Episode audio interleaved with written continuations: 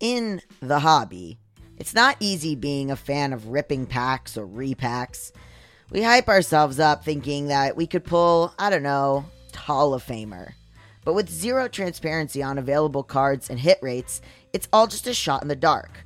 Until now, introducing slab packs from arenaclub.com, the only repack that provides real value, a complete view of all possible cards, and clear hit rates for each one. Now, when I buy slab packs on Arena Club, it finally feels like I know what I'm getting. There is nothing more fun than opening an Arena Club slab pack. I mean, it is so much better than any mystery pack that I've ever purchased because there is a focus on transparency. There is a display of available cards. There are hit rates. You can get, when you're graded, you're given a rationale. It is the marketplace for card collecting, buying, trading, selling, and displaying.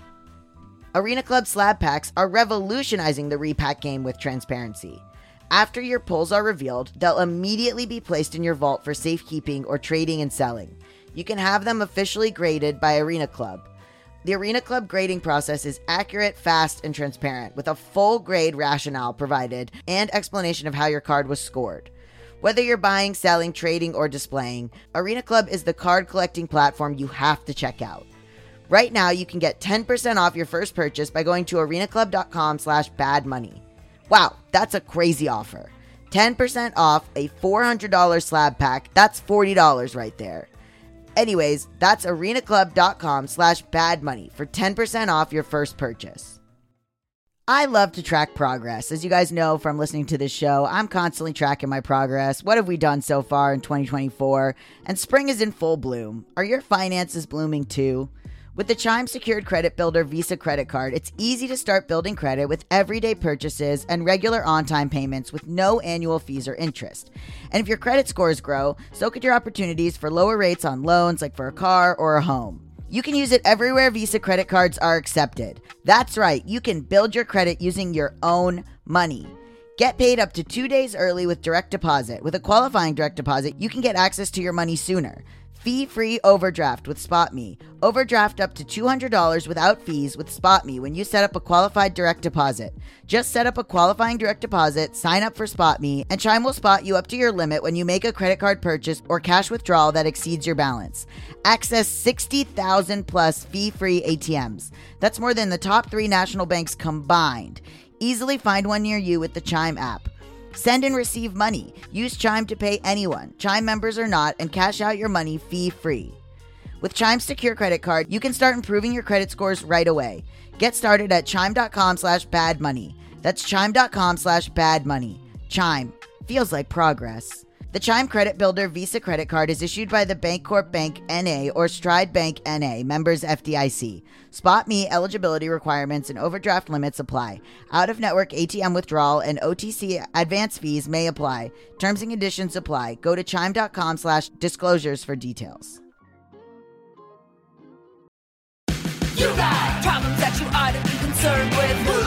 You don't supposed to earn it, or what to do with it, or how to keep it. You're a freak with a dark, shameful secret. But you're not the only one. Get your hidden financial fears with a blast of sun. Now your healing has begun. It's bad with money with Gaby Dunne. Well, hello, friends. I'm Gaby Dunne. My ignorance about money is second to none. I didn't write that. My producer did. Seems like an insult, but a clever one. So, how's everybody enjoying filing their tax returns? Are we all enjoying paying to live in the country led by a purported billionaire who refuses to show his tax returns and prove he's actually worth as much as he says? I actually don't even care if he's worth as much as he says. Just just show him. Everybody does. We have no idea whether someone like him, who's benefited from the system to such an extreme degree, has ever paid a dime back into the system so that others might benefit from it. How's everybody feeling about that? It's pretty good, right? This, of course, is just the most extreme example of how frustrating tax season can be. Beyond the complexity of all the forms and regulations that accompany taxes, I think one of the hardest things about them as a concept is that it's easy to feel disconnected from the purpose they serve. It's not just that the whole system is so hopelessly complex that most of us just feel fortunate to get through April without owing more money. It's that even if we understand logically that a portion of our money is being reinvested in the well being of the state and country we live in, we don't have much of an emotional connection to the value of that. The philosophies behind those investments are mostly hidden beneath all the complexity, which is probably a little bit on purpose. We should know that by now. It's season two. But no more, fellow deadbeats. Me and my reliable batch of incredibly basic questions to the rescue. Today on the show, we're going to dig into the philosophy behind taxation a little bit. My hope is that this episode will leave you with some concrete ideas to hold in your mind while you're quivering with anxiety as you file your return. Perhaps we can find a little bit of clarity about why it's worth the annual frustration, or what needs to change to make it worth the annual frustration. To do that, we are, as usual, going to talk to three badass women. The first of which is Kelly Phillips Erb, also known as Tax Girl. That's her superhero name. Kelly writes for Forbes and is an expert on all things tax related. Like, for example, what the hell taxes even are?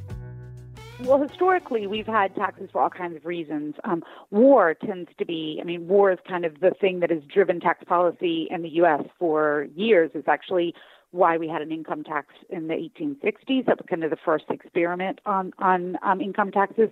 It's arguably what led to, uh, you know, taxes led to war in the 1700s. So it's used to pay expenses, and depending on where you live in the country as well as the world, what those expenses may be vary. And um, so in the U.S., we've kind of decided that there are certain things that we feel that society should pay for together, and that includes our military. Again, that's a, a large expense, but also, you know, we pay for subsidized housing, we pay for uh, roads and parks and all kinds of things. So, and, and again, depending on where you live, you also may be paying for football stadiums and, and other projects. So the kind of the philosophy is that we need to raise revenue, and how do we do it? Everybody should pay something. So, when you do your taxes every spring, what exactly are you doing? So that's really actually a great question because I think a lot of people think you're paying your taxes when you're doing them in spring, but you're not because the U.S. actually has what we call a pay-as-you-go system, which is that every time you get your paycheck, uh, assuming that you're an employee, the government's already taken out not only Social Security and Medicare taxes, um, but they've also taken out state taxes, unemployment related taxes, and uh, federal income taxes. So, really, what people who have um, jobs that are paid about employer self-employed folks are a little different. But what um, people who are who are paid by another person are really doing in the spring is they're really reconciling their tax returns. They're kind of figuring out what they should have paid and then deciding whether they've paid enough or too much. And interestingly most folks get a refund it's a little different for self-employed persons because those folks are still supposed to pay as you go, right? So you're still supposed to be making estimated payments and such. Um, but I found in my practice that those are generally people writing the checks in April because self-employed persons often underestimate how much they might owe. Yeah, that's me. What's the difference between state and federal taxes? Well, so not every state has an income tax. Um, there are a handful of states. Florida, for example, is one of them that doesn't have a state income That's tax. like why my Uh, parents live there. Oh, that's why a lot of retirees pay there, uh, move there because they don't they don't want to, um, you know, it's nice weather plus no income tax. But you know, they they still have bills to pay too, so they get you other ways. I mean, it's not a tax free state. There there are other taxes that you pay, but yeah, it's it's a it's a big um, draw for a lot of folks and for businesses, depending on the state. Um, but each state sets their own uh, income tax. Whether or not they have one is is one of the things they decide, and then they decide whether or not it's going to be a flat tax like we have in Pennsylvania where I live, um, or a graduated tax like we have in New Jersey. And that's where uh, higher income folks will pay a higher tax rate the more that they make. Um, and then we have a federal system which is composed of a lot of different kinds of taxes, um, which are payroll taxes and income taxes. And of course, the really interesting thing from an income tax perspective that comes up every election year is that we don't have a flat tax. We actually have a progressive tax. So the rates go up as income increases.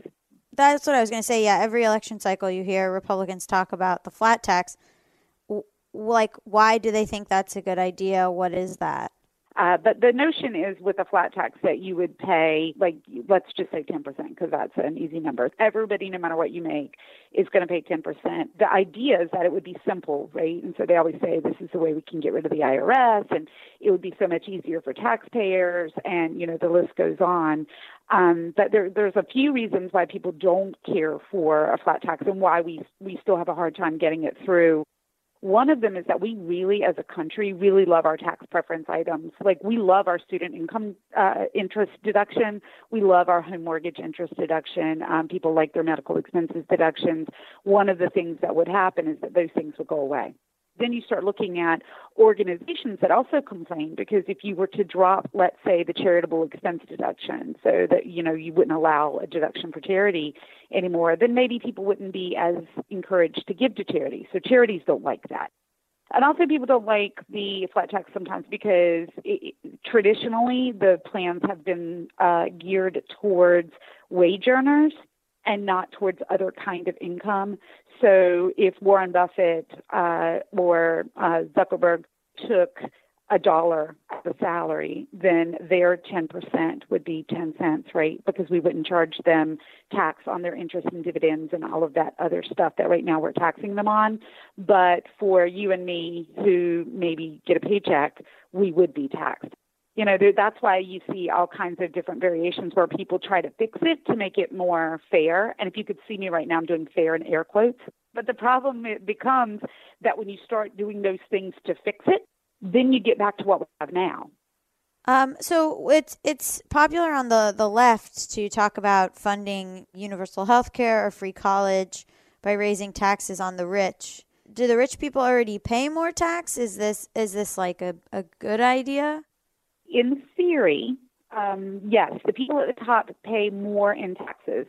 Uh, the idea behind that is that they should consume more in services too. There's this whole idea that the more you have, the more you need, right?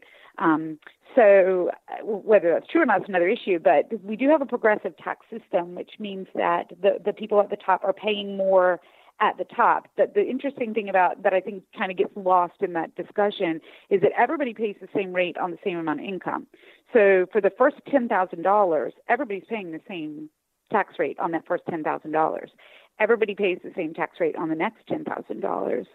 So if you say that somebody's in a 36% tax rate, um, they're not paying 36% on the first 10,000. They're paying the same that you're paying. Um, they only pay on those those top dollars. Um, and then, of course, the argument is also that those are folks who, and I used to do this for a living, so I know that it is true, that those are also folks who pay people to help them minimize their tax burden.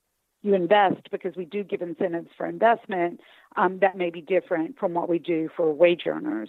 So, in theory, you could be paying more out of pocket as somebody who's working at a fast food restaurant, like compared to your income, than somebody like Mr. Buffett, who is paying maybe a lot of capital gains taxes, which are a lower rate. What are the, the values that taxes encourage or discourage? I think there's a lot of them that are present in the tax code. Uh, a big one, and we talked about this a little bit, is the um, the home mortgage interest deduction. So there is a general philosophy that home buying in the U.S. should be encouraged so there's a tax break for doing so. Um, it's kind of interesting because we don't encourage all kinds of borrowing, and, and under the Reagan administration, actually, they um, there used to be a deduction. You used to be able to claim your credit card interest for uh, as a deduction, and uh, they decided that wasn't good public policy because it encouraged borrowing. So they eliminated eliminated that under the Reagan administration, but they kept the mortgage interest deduction because they felt very strongly that that should be encouraged. Um, other kinds of things are behaviors that we like to see encouraged. So, for example, um, paying your other kinds of taxes, like real estate taxes, you get a, a reward for doing that on your federal income tax return charitable contributions are a big one. You know, when you give to charity, you get a deduction. So those are the kinds of things they encourage you to do. On the opposite side, you can be penalized, for example, for not having health care insurance right now um, if you have enough money to, to buy it on your own. So you have to pay a penalty if you don't have health insurance. So there's a lot of ways that the, the government tries to either encourage you to do certain kinds of behavior or discourage you. And, and then other other kinds of taxes that might be local, that might not be federal, are the ones that we've seen a lot lately, like um, soda tax, for example, in certain cities. Uh, Philadelphia is one of them, where they are trying to make it expensive for you to drink soda. The idea is that if you want to keep drinking it, you'll keep paying. If otherwise, you'll stop. Cigarette taxes, um, taxes on booze, um, a lot of luxury taxes are social. They're basically social in nature. That they're trying to either encourage you or discourage you from certain kinds of behaviors. What kind of public programs are supported by our taxes that you don't think people tend to think about as much? It's what keeps the lights on in government. So they do everything from you know, we fund the patent office to the folks that inspect your food to make sure that your meat is safe when it gets to you, you know, from the farm to the grocery store. The folks who make sure that the gas that you're putting in your car is exactly what it says that it is and it's not going to explode. I think Commissioner Koskinen said that the IRS brings in 92% of the revenue for the country. I think that's the number. And um, you know, if that's true, just think about paying judges and the parks departments, and you know, there's so much federal money that is used to make sure that the country, as we think of it, continues to function.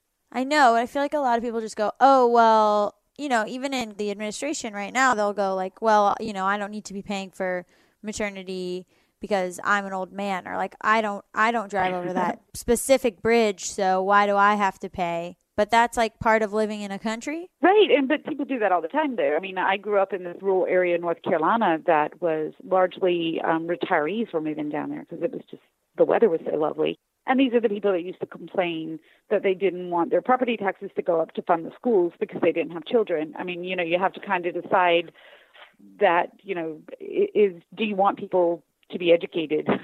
is, is that good for your country or for the area where you live? We all pay for things that we don't use. Um, but yeah. uh, I do agree that that's part of living in a country.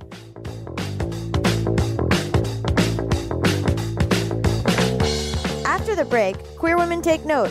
Reforming the tax code needs to be part of your gay agenda. You know what that means. It's the Carrie Wade Queer Feminist Anti Capitalist Alarm. Stay tuned.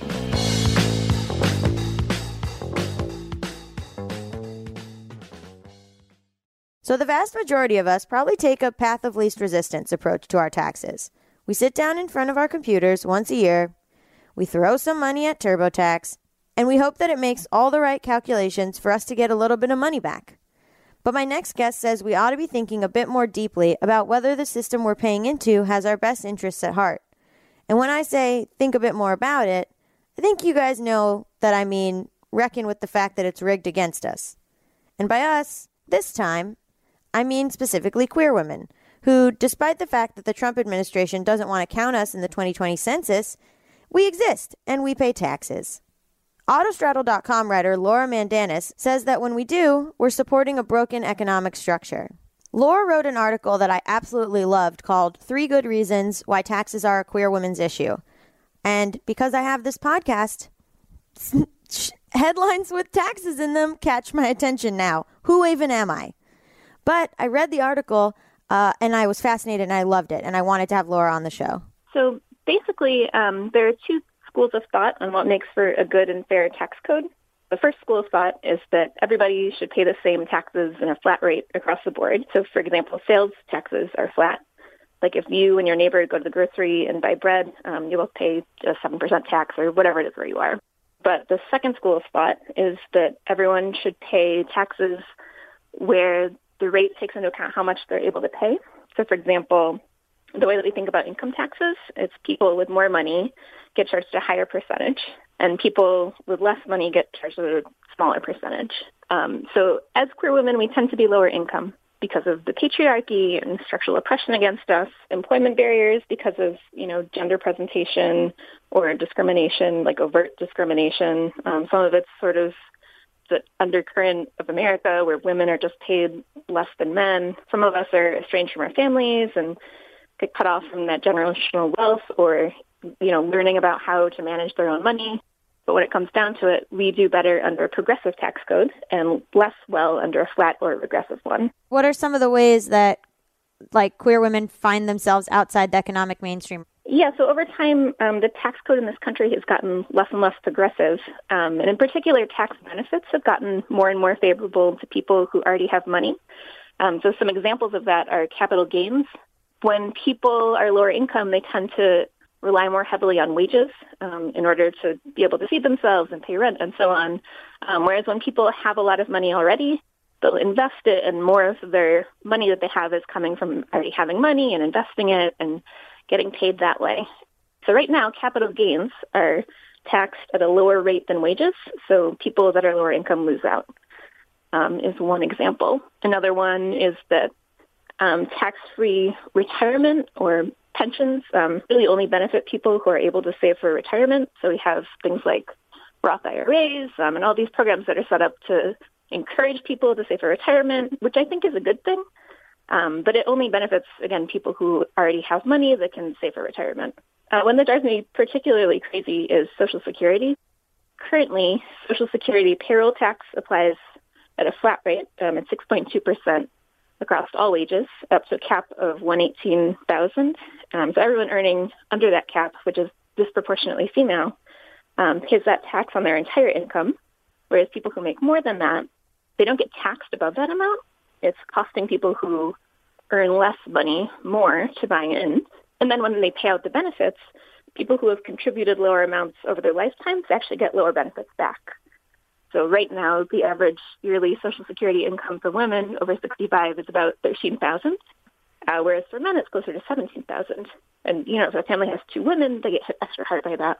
Yeah, yeah. I mean, can you talk about how this problem manifests, like with the economic expectations around family structure? Because I'm sure even, you know, like let's say a single mom household or a household with two moms, the costs or the ta- taxes are sort of not set up for them. Yeah, I think that one thing that hurts women like a lot um, more than men is that we often have career breaks. I think for straight women, it's sort of the pressure that you have a kid and your husband is supposed to, you know, pay for your family. Um, you drop out and you're like a stay-at-home mom or what have you. Um, and for queer women, sometimes it's that, but it's also, you know, oh, there's a childless woman. She should be doing some sort of unpaid labor, um, either taking care of sick family members or dealing with community stuff. So when we have these career breaks, it means that when we go back into work, um, we wind up with a lower income and over time, that compounds, you know, for things like paying into Social Security, how much we have available for retirement, and over a larger scale, how much money is in our community to support each other. Oh, that's a big one. Yeah. In my experience, the queer community is, especially women, like very connected to each other, but we also have less money with which to take care of each other. Yeah, it's really terrible. Do queer women rely more on Medicare? I think that women in general rely more on Medicare. Um, yeah. And obviously, if they're queer women, there's two of us, so it's really we we lose out more when there's um, public benefits that are taken away. I mean, it's tough because this podcast itself, uh, you know, I always joke that I'm becoming like more and more socialist every episode because it's like.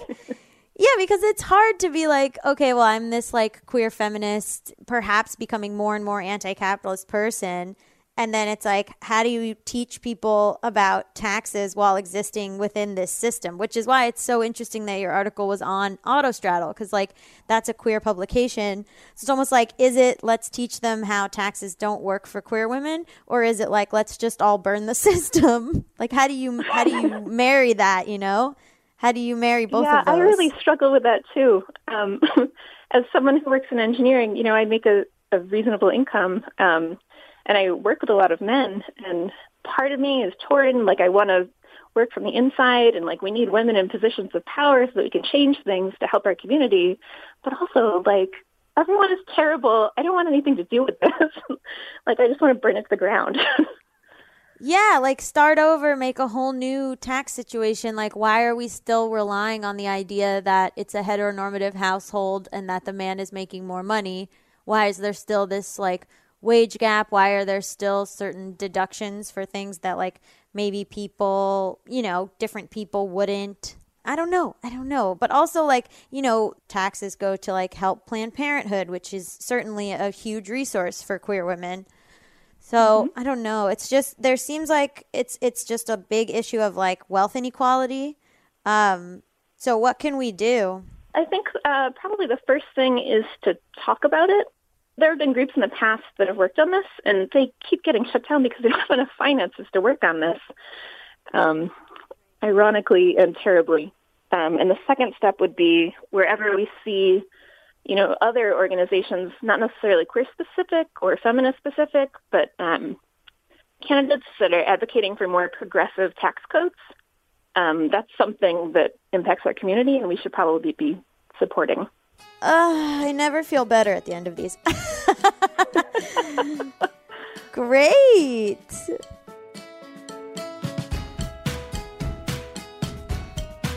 If things are feeling bleak, and it wouldn't be an episode of Bad with Money if they weren't, stay tuned because after the break, I'm back with someone whose existence is basically reason enough to file your return this year.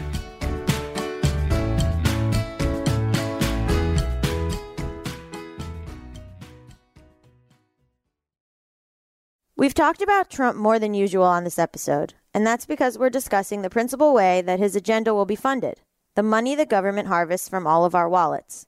That's a pretty demoralizing thought, which is why I wanted to close out today's show by talking to someone who's working as hard as anyone to disrupt that agenda.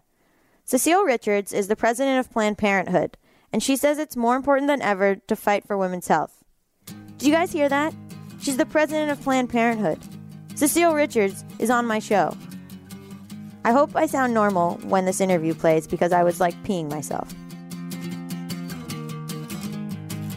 I wanted to talk to uh, an organization that taxes actually help or like, you know, put a a, a Right. face or a real thing to to what people are paying. Because, you know, you complain about taxes, but then you don't realize that you're actually using those services. Right. Um, so I know people are, are talking a lot about Medicaid and how it's a big part of how many women are able to access Planned Parenthood. Um, Yep. But one thing I hear people say a lot is, I don't really understand what Medicaid is, or I'm not sure what the difference between Medicare and Medicaid is. Can you explain why Medicaid's important for Planned Parenthood? Sure, and and it's kind of it is confusing because folks are talking about defunding Planned Parenthood, but we're not actually in the federal budget, Right. right? So it's not. It actually what they're trying to do is say that folks who come to Planned Parenthood for preventive health care services uh, could no longer come to us because right now we work just like every other hospital or healthcare provider, and that is that folks on Medicaid, and that's people with low incomes who qualify for Medicaid healthcare services, come to us. Uh, we have 650 health centers, some odd, around the country, and they come to us for birth control, for uh, a lot of cancer screenings. A lot of young people come to us for STI testing and treatment, and those are services then that we are reimbursed for. And so it, it is very confusing because it isn't actually. I mean, that is, obviously those are tax dollars, but they're used to reimburse us just like they would be used to reimburse uh, a hospital if you went there for care instead. Um, so that's kind of what that's what is at stake, and it uh, it more than half of our patients come to us uh, through Medicaid. So it's a lot of folks. So, I mean, can you explain what would be the problem of defunding Planned Parenthood? Sure. I mean, what it would mean is that then if you were on Medicaid and you needed birth control or you needed, you found a lump in your breast uh, uh, and needed to get a screening, you would no longer be able to go to Planned Parenthood and use your Medicaid card. And one of the arguments that our opponents uh, in Congress use is that, well, you could go somewhere else. But the problem is, for a lot of folks, there isn't anywhere else to go. Like, I was actually just in Wisconsin where we have dozens of health centers, and a lot of them are in small towns uh, medically underserved communities. And that's, I, I actually spoke to one of our patients who had found an ovarian cyst had been detected at Planned Parenthood, and it was because she could get in and actually see us that she was able to get the treatment she needed. And I, I think some folks don't recognize that, uh, particularly um, for women sometimes who have a who need a need a, uh, a screening immediately and you if you were going to go to a community health center you might have to wait a month or 2 and we just can't wait that long. And so it literally would mean you know millions of folks would no longer be able to come to planned parenthood for the preventive health care. Yeah, I mean, I've I've used Planned Parenthood all of college because it was affordable, uh, and I, you know, I not to whatever TMI, but I like used it for like yeast infections or like things that uh, things that are just like medical women's medical care exactly or you know people with vagina medical care. I mean, That's right. Know it's.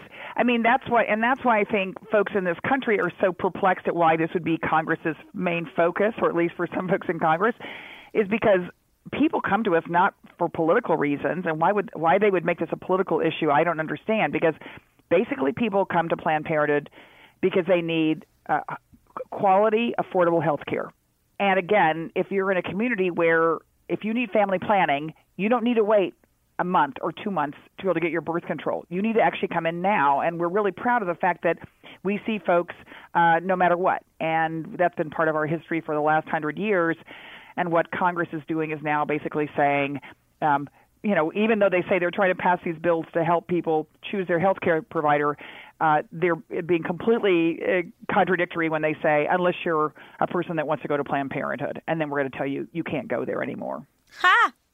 So why what is the whole misconception of like, well, your taxes are paying for abortions? Yeah, I'm glad you I'm glad you asked that because look, um, the federal government has banned tax dollars for abortion for many many years.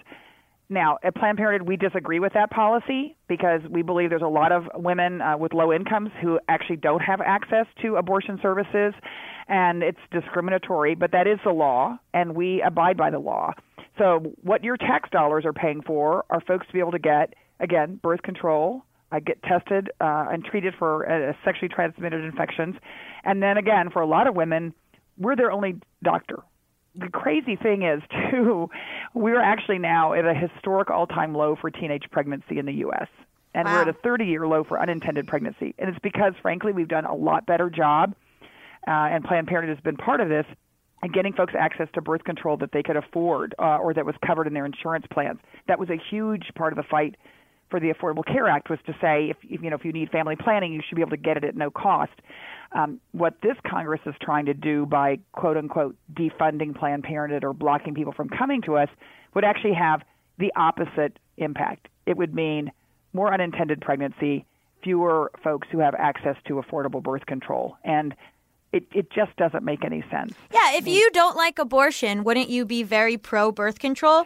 And even That's if you're I would think. even if you're a person with a penis, like don't you you you really every time you have sex with someone, you really want to knock that person up? That's really what you want? Well, that's the crazy thing. Is because I mean, birth control is wildly popular. In fact, um, more than ninety percent uh, of women in this country use birth control at some point, and sometimes it. A lot of times, it's for preventing unintended pregnancy, but it's also for a whole lot of other medical reasons. Oh yeah, that- for your that folks- skin to help acne, it helps regulate cramps. That's right. Endometriosis, there's a whole lot of reasons. But basically, that's what this government is now trying to do. And this is, you know, the the White House as well as uh, the Republicans in Congress are basically saying, we're going to tell you you can't get those services anymore. And you combine that with what they're trying to repeal under the Affordable Care Act, which has really benefited people to get family planning, uh, to get preventive services.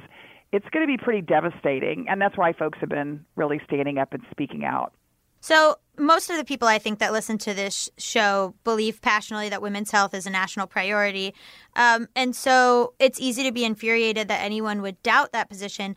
How do you think we can best make a compelling case that women's health, particularly in low income communities, is an important part of the benefits of our tax dollars? Like, how, I don't know, it sucks to have to be like, more than just women will live. Like, what? Right. No, I, look, it's preventive health care is just good for everybody. It, it's not only good for women's health, it actually saves the government money, obviously. I mean, being able to prevent unintended pregnancy, being able to get early detection uh, of cancer and where it's most treatable. There's just a million reasons why this is this is good for folks. The good news is people are absolutely speaking up. Now, I'm sure you know, I mean, we had the largest marches in the history of this country the day after the inauguration, you know, the women's marches. And, and it wasn't just women marching, it was everyone marching. And that, I think, since then, women have been participating in incredible numbers at town hall meetings, you know, members of Congress coming and telling their Planned Parenthood story, telling their, why they need health care. We've had, um, when Speaker Ryan said he was going to quote unquote defund Planned Parenthood, you couldn't get a call into his office. The switchboard was so overwhelmed. And the most recent um, research I saw says that 86% of the phone calls coming into Congress uh, have been from women. So people are already doing that, but we're going to have to be speaking up and speaking out for a long, long time. And particularly back at home, these next couple of weeks, you know, members of Congress are going to be home for recess, and it's really important that people go to town hall meetings, uh, call their members, and let them know that they don't appreciate either the ending of access to Planned Parenthood or the repeal of all these benefits that folks have had under the Affordable Care Act. Because like if you don't let's say you don't get screened and then you end up having cancer and then Yep. you know you're you you know you're a mom and you die and those kids don't have their mom it just seems to not make any sense in terms of No. like where money is spent. No, I know it's crazy, and also ending access to Planned Parenthood actually costs the government money because there are so many preventive health care issues uh, that are are going to be lost, and so it isn't even good for taxpayers. you know, as someone who's been at the center of the national conversation about women's health for so long, uh, are things worse now? I think a lot of people my age feel like we're in some sort of crisis. Is there any sort of reason for hope that you can see?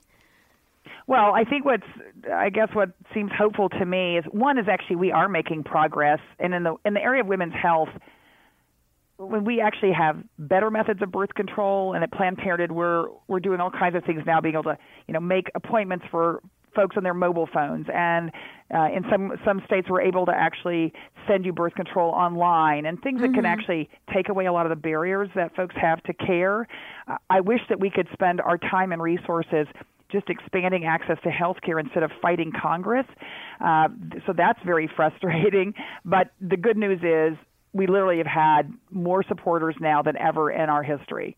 And that's why I think shows like this are so important is that I think people are realizing you can't just sort of be frustrated or and you can't be complacent. This is a time to take action, and everybody can make a difference. Um, you can sign up with Planned Parenthood. Uh, you can text and be part of our mobile action network. Um, there's a lot of things you can do and not feel so powerless and like this government is just rolling over you and your rights. Um, it's never been more important to be involved. I mean, do they just like you said that it doesn't make sense, but like uh, do they just hate women? Like I don't understand like i- are they beholden to some sort of like Christian money bank? Like I don't I wish I could explain it, and it's very frustrating. Sometimes I have to go to Congress, and in fact, I had to sit in front of Congress for several hours to explain about women's health. And I do think there is some fundamental lack of empathy for what women deal with. Mm-hmm. And I mean, I think a lot of the guys I talk to and or here in Congress, they just think birth control is just like a pack of pills that you get at your local drugstore, and they don't realize that. I mean, this is one of my favorite facts. Um, and you talk about tax dollars and, and money and women's budgets. So the average woman in America um, that wants to have kids spends about five years getting pregnant and having children, and she spends actually 30 years trying not to get pregnant. Right. so that's 30 years of birth control. And that is an economic issue for pretty much everybody in America. And that is something I think they fundamentally don't understand. They think this is some kind of social political issue, and for women it isn't. It's just a basic fact of life. Um, in fact, one of the things I'm proudest of is because we got birth control covered under insurance plans and the Affordable Care Act, that year, just the first year alone, women saved 1.4 billion dollars on birth control pills. Now, that's a lot of money. Wow. And again, what I think they don't appreciate uh, in Congress, since most of these folks have never taken birth control, is that there are definitely women who are making decisions between groceries and their birth control, Right. or their rent, or their kids' uh, you know shoes. And we should just take this out as an economic issue because it saves taxpayers money, it makes women healthier, and it allows folks to support their family when they're ready to have kids. And that's just common sense yeah. look, if more members of Congress um, could get pregnant, we would not be fighting about these issues. I mean, to your wives. Like I don't understand. What do you talk about? Okay, No. sorry. Uh, no, and I look, I think this is what's also frustrating. I think a lot of their wives have been to, been to Planned Parenthood. They've Right? been patient, right? Because you know, look, even it was interesting. There was a there was a poll right around the um, election that half of uh, President Trump's own voters supported funding for Planned Parenthood. I mean, there are patients because folks come to us for affordable health care. That's why they come to us. Uh, so I just think that folks in Congress are really seriously cut off from their constituents back home. So I wanted to ask, uh, in terms of hope, Um, It's it's was reported that you met with Ivanka Trump. Is there anything that we could take away from that? That like you know, for women who are concerned about the president's attitudes, is there some sort of comfort, like what you guys talked about, or Sure. I mean, you know, and well, my my my kind of way of approaching these things is I'll meet with anybody about Planned Parenthood because I'm so proud of the work we do, and I do think that there are a lot of misconceptions, and so I was able to talk to her about you know the patients that we see. So many young women, we are their only healthcare provider. I've talked about the importance, uh, kind of some of the questions you asked about how does Medicaid work, the fact that federal funding doesn't pay for abortion services, the fact that we have a record low in teenage pregnancy. All of that is due to better access to family planning um, through Planned Parenthood and, and other um, providers. I, I mean, I'm very discouraged at what's happened under this administration for Mm-hmm. women. I feel like women have really been in the crosshairs, and now that um, Ivanka is part of the administration and her portfolio is women, then I think this is an opportunity for people to communicate with her directly about uh, issues that are important because I don't think, you know, we can't talk about child care policy when we're taking away maternity benefits and birth control for women. you Right. know, and you can't talk about, okay, expanding our economy and roll back the protections that we have in place against things like sexual harassment and wage discrimination. And that's what the White House just did. So I think this is a time, since this is this is what she is responsible for, to let her know uh, how you feel. And she had questions about like Medicaid and also like how what tax dollars actually fund at Planned Parenthood that you can answer. Well, I don't know if she had questions. I just told her. I mean, I think it's look. Uh, unfortunately, there's still members of the Congress that I have to explain how Medicaid works. The fact that we're not in the federal budget. The defunding isn't about a line item in the budget. It's actually about blocking access to preventive care. Or they think that ta- that their taxes are going for abortions, which, by the way, my taxes pay for a bunch of shit I don't care about. But guess Yeah. what? That's part of being in this country. Well, and it's just inexcusable that anyone in Congress would not know that. I'm very I mean, I know we've had a lot of conversations lately about fake news, but I'm mm-hmm. just I'm, I'm just amazed at how many times members of Congress repeat these lies and especially when look, Planned Parenthood, we work just like hospitals Right. who also provide abortions, um, or which also provide abortions. And yeah, why aren't we protesting hospitals? They That's also a- provide abortions. it's all the same thing. And so then you do begin to think it really is just an attack on women's health. You know, I try to think about are women better off today than they were um, three months ago when Donald Trump o- took office? And I think by any measure, we're not. Right. And so this is the time to step up. I mean, I think. Um, you know, words are good, but women women need action, and we need we need advocacy, and we need folks to stop um, both Congress and this administration from taking away our access to health care and our rights. So, taxes are the most confusing and stressful thing in my life. And they became even more confusing and stressful once I had money. Because when I didn't have any money, all I would do was just like take a bunch of my papers that I thought maybe, like, no one taught me. There was no class, right? So, I would just take a bunch of papers uh, that I thought were like, I don't know, W 2s and receipts and freelance shit and some pay stubs. And like, I I just, I wasn't sure what I was supposed to bring. And I would put it in an accordion folder and I would bring it to a nice lady at H&R Block and I would go, "This?" question mark. And then she would look at it and then she would go, either you owe some money or you don't owe some money. And uh, usually because I was freelance, I would owe some money and that shit sucked. And there were times where I was on IRS payment plans where I could only if I would call them and say I could only afford to pay you $50 a month. Is that okay? And then I paid off $700 that way one time for like a couple years um, in a row. I didn't understand that it went to you know keeping this country afloat I just had no concept and I, I again you know like everything else on this show I wish that there had been someone to sit me down and explain why this was happening and then now that I have some money and I pay more in taxes, I'm like, yes, this makes sense. Like I pay more, I have more money, so I should pay more. And then the people who were like me, you know, five years ago, maybe shouldn't be paying so much. But I also was like momentarily upset when I realized that my taxes were going to be so much. Uh, and that was my 30 seconds I spent as a Republican before I got my head on straight. Now I have my accountant And uh, if you've been keeping track, Dan, and he is helping me pay them quarterly. And it's been a little bit less stressful to do it that way. So this is my accountant, Dan, and we just finished all the things, right, that we had to do. Yes, you did. So how am I doing? You're doing great. You ended up uh, doing really well. You're able to uh, fund your retirement account. Yeah. And, uh, you paid in all your taxes, and now we're paying for the first quarter of 2017.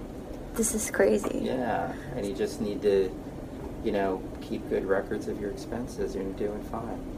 Yeah, you have to keep records of all your expenses, even crazy things like your miles in your car and stuff that I don't think anybody does, but I guess they No. do. Well, you're supposed to, and just keep a calendar of all your meetings and where you're going. Yeah. Yeah. Wow, that's really exciting. and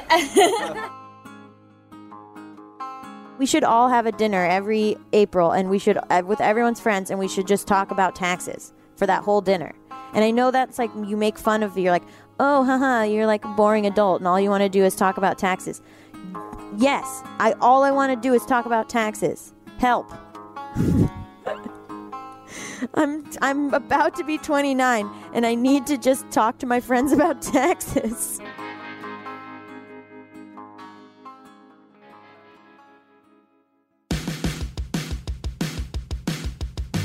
Thanks for listening to Bad with Money. If you like the show, please rate and review us in iTunes, and be sure to tell all your friends who are bad with money that this is the show for them. Also, tell your friends who have all their investment income hidden in offshore accounts. Tell them about the show, but also tell them they're the problem. We're part of the Panoply Network.